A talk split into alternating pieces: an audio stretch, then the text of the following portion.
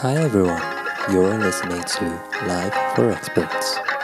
My name is Dennis, and in every session, I will be addressing one burning question about life and propose a fresh new perspective to help you find an answer. Research results and evidence might be used to establish an idea. However, I would like to explicitly point out that most of the information shared in the session is a personal opinion and should not be received entirely as the sole source of truth. Only you can decide your own truth.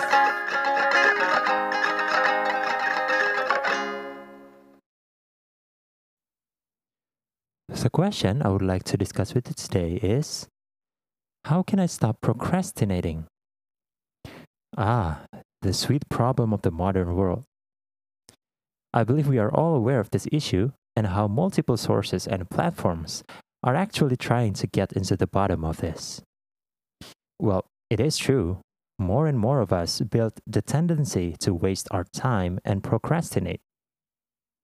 According to the study from the University of Calgary, the proportion of us who chronically procrastinate has increased from 5% in 1978 to 26% in 2007. What a huge growth, right? What's worse is that the younger we are, the more prone we are to this particular trap. An interesting survey comes from salary.com.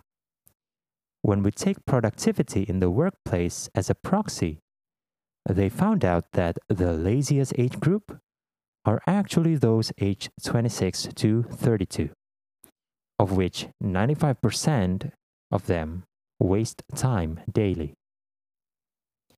This number lessens to around 90% for people aged 18 to 25 and 33 to 60, and drops down to 78% for people over the age of 60. So, yes, this is a valid issue. And you would have also known that it needs to be addressed. As a young individual, fixing the issue of time wasting can have a great impact in the long run. So, what are actually the reasons that this happens? Well, for starters, most of the time, you don't have an objective. I'm not even talking about the big question of life purpose. Objectives are smaller and more practical. Time is a fact of life that will always be there. Because of that, it is easy to take it for granted. This fact also made time as something that can have a snowball effect. And what do I mean by that?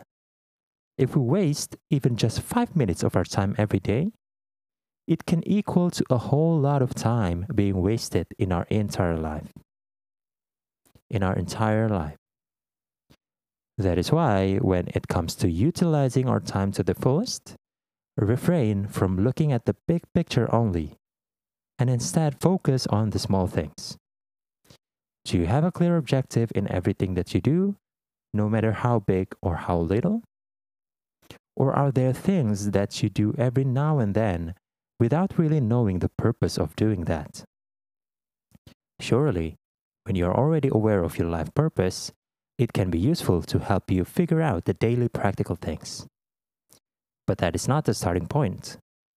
The starting point is to examine and weed out the things that you do with your time without knowing the clear objective of why you are doing that. Now, the second reason might be you have an objective, but you lack willingness. Let's say that your day already looks great. You have a proper schedule and you know for sure what you will and you must do. But laziness is also a fact of life. And believe me when I say that even people with strong sense of their life purpose will still face lack of passion in keeping up with the process that comes with it. Now that, my friend, is also a waste of time. It will never go away. There will always be times when we just don't want to pick up where we left off.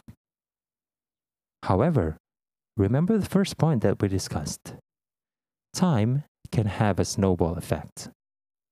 Five minutes of laziness every day can largely impact the productivity of your whole life.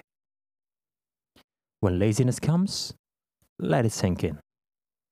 Take the necessary day off and refrain from the task.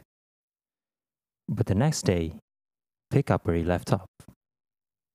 The more you cave in, the stronger the resistance will be. The problem is when wasting time becomes normal for you. Lastly, you may have it all figured out. You have a life purpose, a clear objective on everything you do, and a great amount of willingness. But you use other people's formula.